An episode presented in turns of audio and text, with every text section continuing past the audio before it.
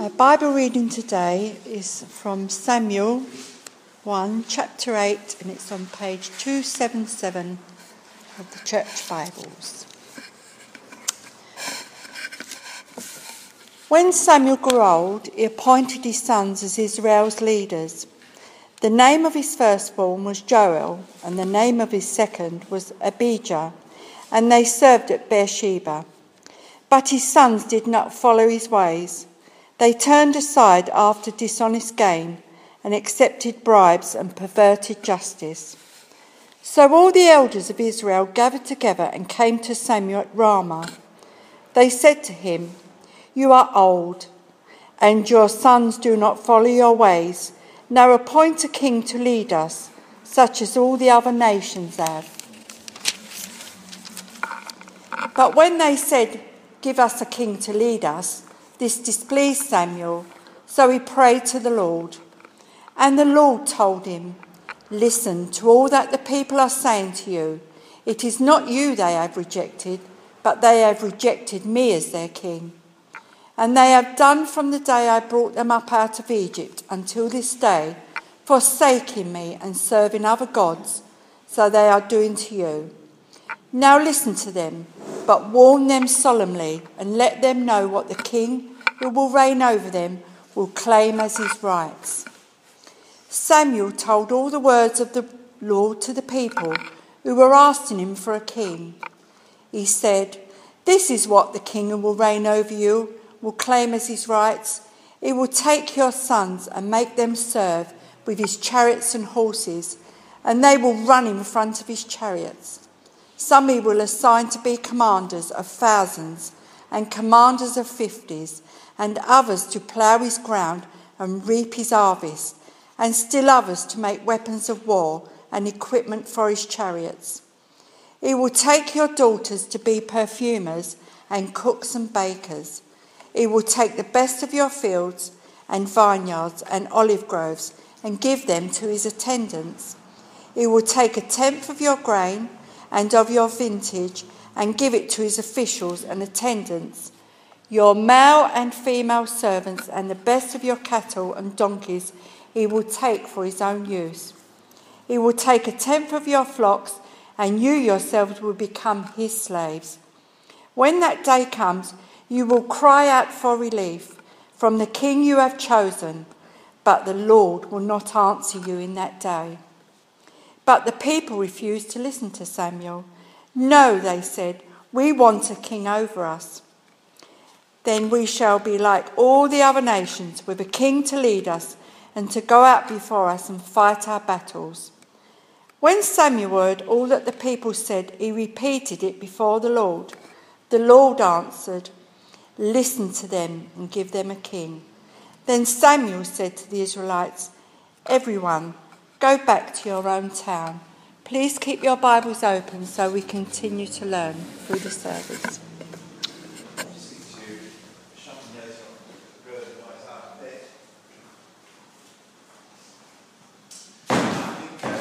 is uh, on duty with the children today, and she's going to take them out and teach them 1 Samuel chapter 8. And we're going to be learning about 1 Samuel chapter 8. Surprise, surprise, the passage that Kath read to us just now. Thank you, Kath, for reading it so clearly uh, and well. As we come in, though, let's ask ourselves a little question uh, Who leads the church? That's not a question of the slightest bit of interest to the person outside, as far as uh, the ordinary bloke on the street is concerned. Doesn't really care who leads, unless, of course, he wants the church to do something for him, like take a wedding or a funeral, in which case he might ask the question. But generally, it's a question for church folk. And yet, the way we answer it will affect the ordinary person on the street. And so we want to answer it wisely. And as we saw in our little all slot earlier, it boils down to two things. We'll either be led by the world or we will be led by God. I'll explain about those two options in a minute. But every church will come under one of those two management systems. And we need to be clear and alert which one we want to choose. We want to think that through. What does it mean to be led by the world? What does it mean to be led by God? First, let's think about what it means to be led by the world. That actually uh, can be explained by the big request that uh, uh, the people make in verse 5. They say, You are old, your sons don't follow your ways. Now appoint a king to lead us, such as all the other nations have. Now, Samuel was a prophet, he'd been leading them. And part of Samuel's job was to help them not to fear the other nations or anybody else, but to fear God alone. Now, let me tell you, that may not sound right to you because very often when we think about fearing God, we think about uh, being scared stiff. It's a Muslim way of being terrified by what God will do to you if you do certain things wrong. That's what we normally mean, and that is not what Samuel means. The background to the story is that Sam is getting to be old, and they don't want his two sons to take his job after him. You see in verse 3 that they're not especially honest. But you can see the logic gap, can't you? The problem, as far as they're concerned, is that they've got a good leader with bad sons. They don't want to follow him. And so their answer is a, a, a hereditary system where the sons will always follow the dad. It doesn't seem to really be the best cure to the particular problem they've identified. Sounds like the medicine that they want is going to turn up poison. And so in verse 11, Samuel wants to put some fear into them, not by threatening them with lightning bolts from God, but he says, guys, fear the consequences of your choice. Look at verses 11 to uh, 17. This is what the king who will reign over you will claim as his rights. He will take your sons and make them serve with his chariots and horses. They will run in front of his chariots. Some he'll assign to be commanders of thousands, commanders of fifties, and others to plough his ground and reap his harvest others still to make weapons of war and equipment for his chariots. He will take your daughters to be perfumers, cooks, and bakers. He will take the best of your fields and vineyards and olive groves and give a tenth to his tenants. He will take a tenth of your grain and of your vintage and give it to his officials and attendants. Your male and female servants, the best of your cattle and donkeys, he will take for his own use. He will take a tenth of. You get the point, don't you? That uh, the king uh, that they want is going to essentially make them his slaves. That's what will happen in verse 18. And when that day comes, you will cry out for relief from the, from the king you have chosen, from your own choice. Relief not from God's lightning strikes, relief from your own choice. And that's very interesting because you see, if you know the Bible story, you will know that way back in Exodus, God's people cried out for relief from a king, only that king was an enemy king. It was King Pharaoh of Egypt. And he was treating them full on as his enemy. And they cried for relief from him.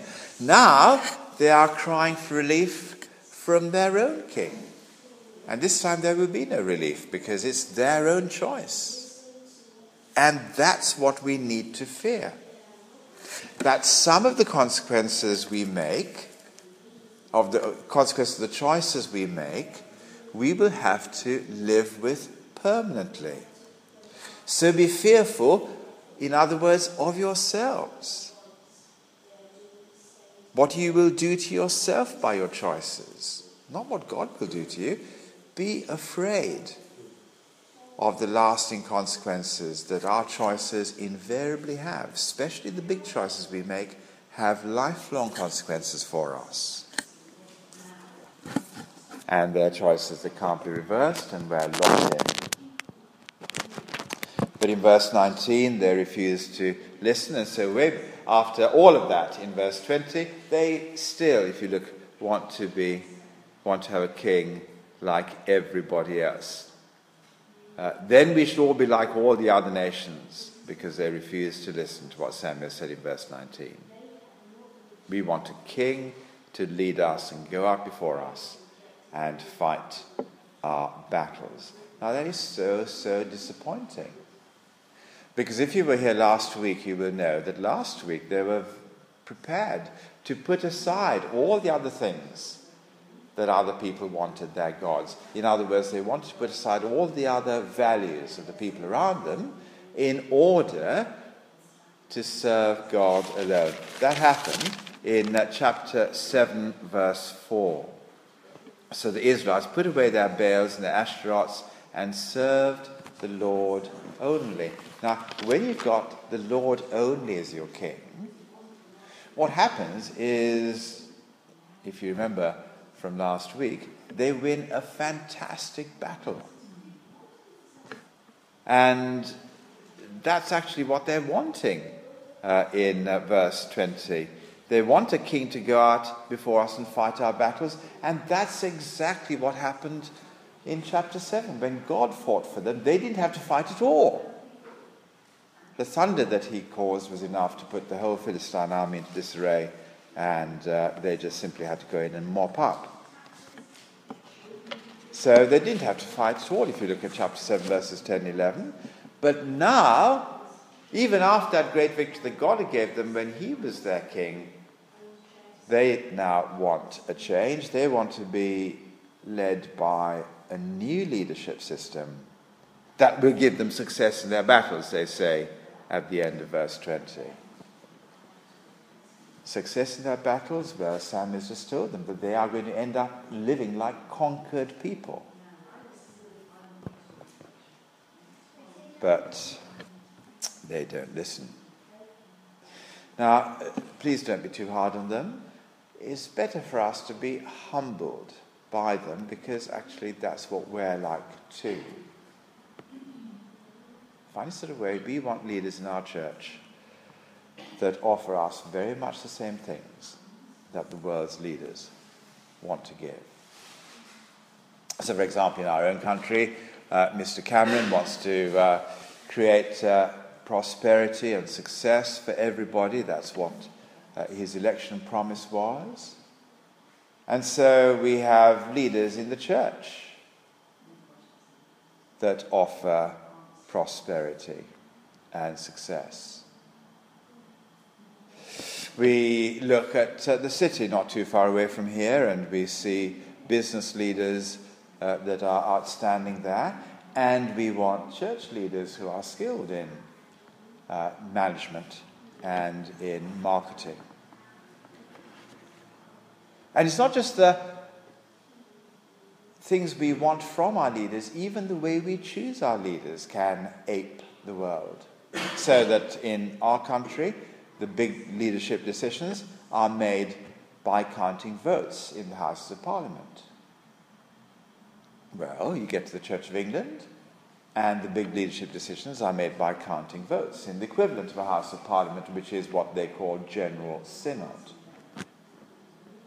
And that's what decides how the church will go forward on important areas like who leads?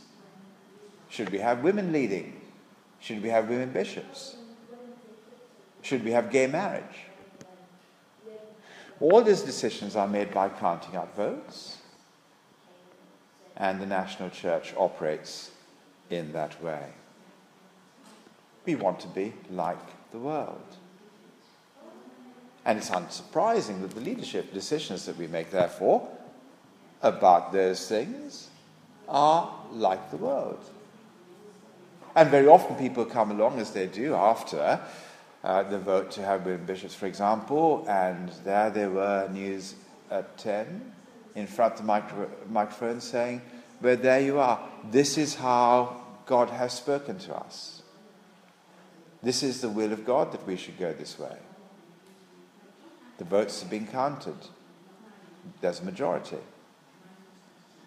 But we've got to be very careful how we choose that route after we've listened to, uh, looked at verse 22. Because the Lord looks at the wrong choice, and He doesn't say, I'm going to keep it back. He says, listen to them and give them what they want. When people are given what they want by God, it may not be a sign of His approval. It could well be a sign of His judgment. And again, remember, it is not God wielding the big stick. In this case, it is their king who will do that. And so we need to really understand that the pain of God's judgment in this life comes largely as a result of the choices we make to be led like the world. And we need to be fearful of ourselves and the choices we make. We are so prone to be like the people of Israel, God's people at that time. That's what it means to be led by the world. But what does it mean to be led by God? Well, I'm hoping that this speech bubble gives it away, because for Israel, which is the church at that time, it simply meant listening to what God said through Samuel. It's silly for them not to listen to him in this case, given that we were told right at the start in chapter 3, verse 19, that uh, God did not let, uh, the Lord was with Samuel as he grew up, and he let none of Samuel's words fall to the ground. Now, therefore, if Samuel is telling them what it's going to be like, uh, you really want to be listening to him? Not a word of that's going to fall to the ground? But uh, they don't. But that's how you listen to God, by listening to Samuel. And for us, the way we listen to God is by listening to Samuel and the other Bible writers that speak from God to us. Because God speaks through them and nowhere else.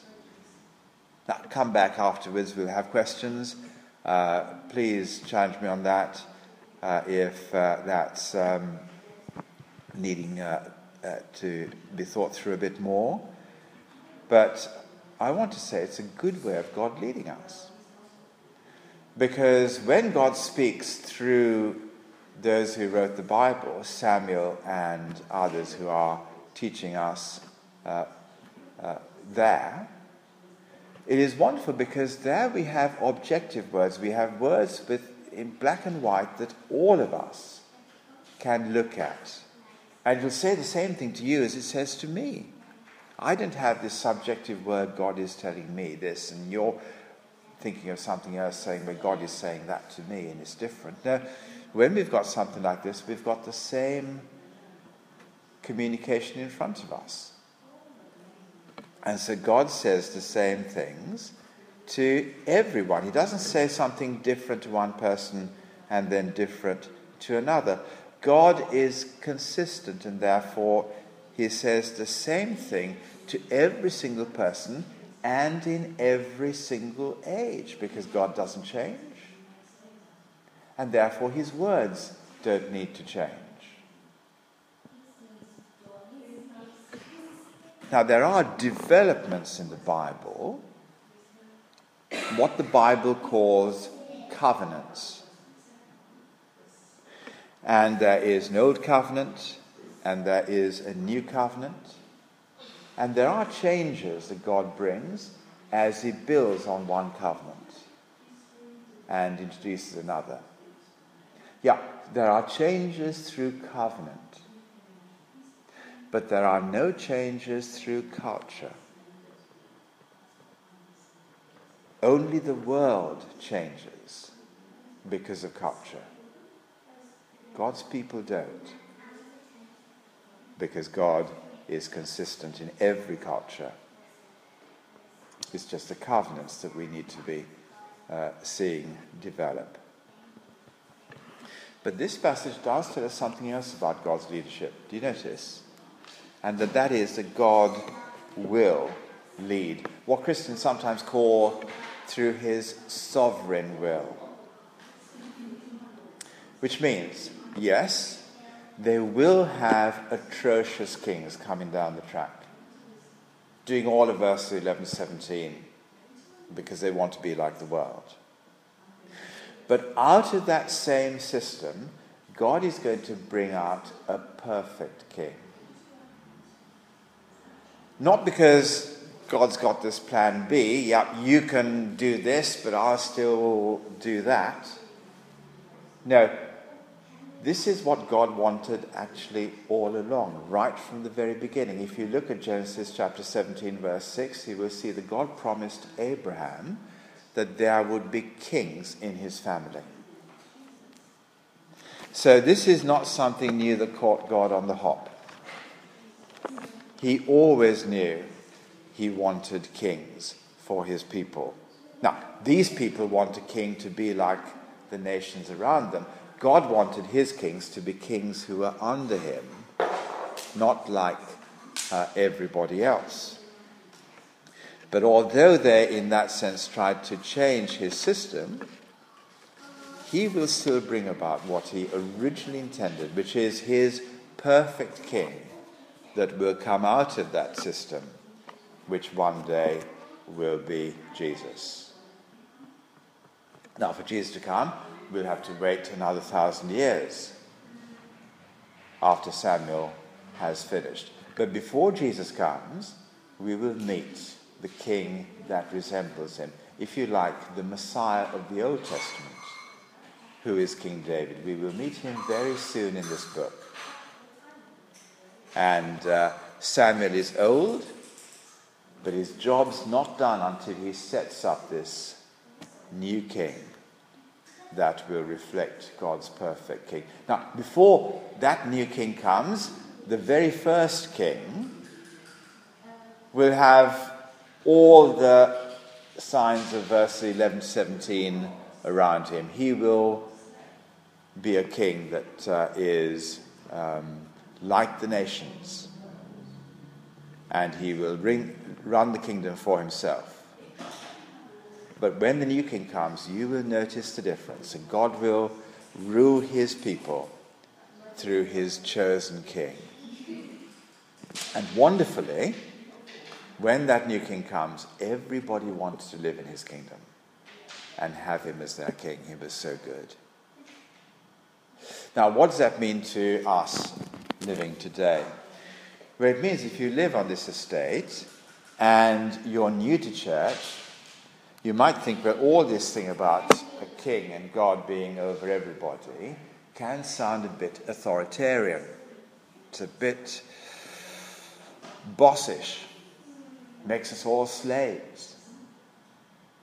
Don't particularly want a God like that.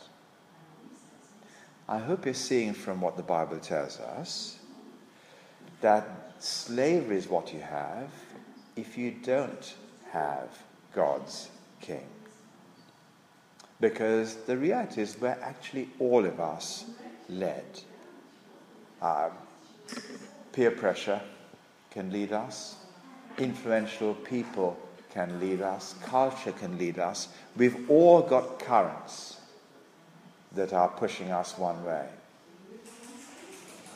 And the point that 1 Samuel 8 teaches us that whatever current is being our guiding propeller, if you like, is going to tear, steer us into slavery.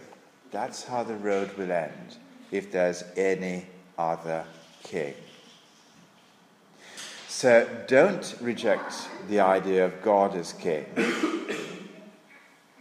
when it's more likely that what you fear is going to be whatever else you choose to be your king. And don't reject God's king until you've taken a really good look at him. Jesus once stood up in front of a, a senior government figure and he said that his kingdom was not of this world, which means that he wasn't after the kind of king stuff that verses 11 to 17 are on about. He is not wanting people to come along and uh, be his slave in that way, uh, the way the other kings of this world uh, want to do. And if you look at verses 11 to 17, there's one word that describes the alternate leadership system, if you like, to God. And that one word is, where you spotted it in verse 11, 17. It's there in verse 11, 13, 14, 15, 16. You're nodding, Paul. Which, which word is it? Take. Okay. Take, take, take, take. In contrast, Jesus said he came into the world not to be served, but to serve and to give his life as a ransom for many. Incidentally, do remember that. Jesus didn't come and die as a martyr, he gave his life as a ransom. Big difference. He was doing something when he died, he was paying uh, for people to come into God's kingdom. And so the Bible is largely a book about what Jesus gives to those who want to be humbly uh, ruled by him. He once said to me, uh, said, said to, people in the Bible, Come to me, all who labor and are heavy laden, and I will give you rest. Take my yoke upon you and learn from me, for I am gentle and humble in heart, and you will find rest for yourselves. That kind of king is what I'll be to you. My yoke is easy, and my burden is light. That's incidentally in Matthew chapter 11, verses 28 to 30. Friends, everybody needs a leader, which means, seriously, you need a leader. And here is the one that God has appointed to lead you. Fear any other choice that you might make. It will plunge you into slavery. And it'll keep you there.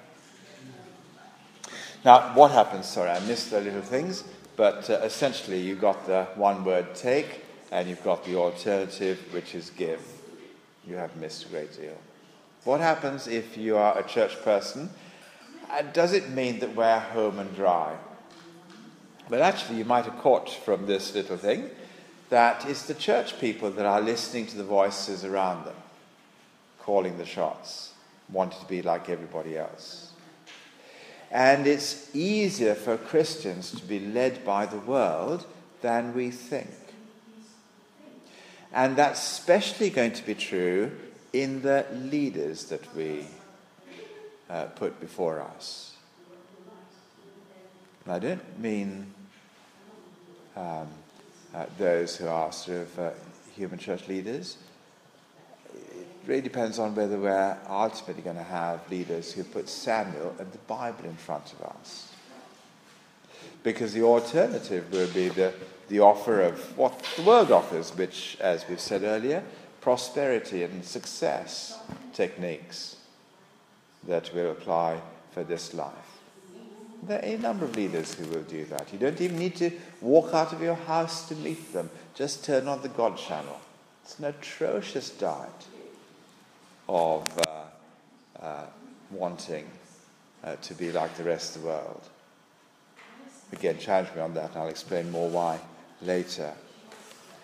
But it is so easy to come into church systems and church leadership with uh, uh, values about that come across as they talk about the roles of women or the rights of gay relationships and so on that ultimately only mirror this world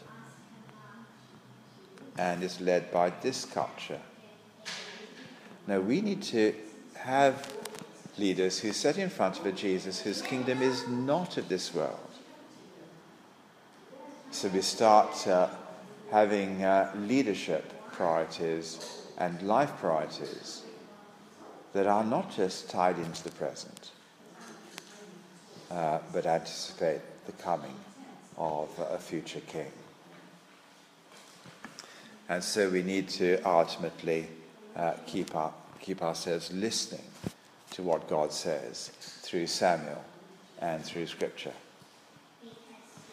But if you want to have Jesus as your king, uh, what does it actually mean in practice? Friends, I think it, it matters that the first thing that we need to do is to flood our system with the confidence that this is a king whose major ambition in life is to give. And that is the confidence we need to grow if we are to seriously follow the Lord Jesus. And the thing that he gives us, that we value him, when we understand that he is the king who gives, we voluntarily want to be, if you like, his subjects. The Apostle Paul writes the New Testament, voluntarily calling himself his slave. Because he's just so uh, caught up in the amazing truth that Jesus just gives and gives and gives. And one of the great gifts that he gives to his people is the ability to be like him. Like him, not in the sense that we then start becoming little kings, like him in the sense that we become little servants. And that is how God changes people when he comes to them. Ultimately, the big game plan that God has is to turn people into servants, which is ultimately the kind of king that Jesus was. And therefore, what we need to understand for our state, as we want to reflect the kingship of God on our Becontree Estates Little Church starting out, we want to show them what new leadership for them might look like and to see the attractiveness of Jesus as a servant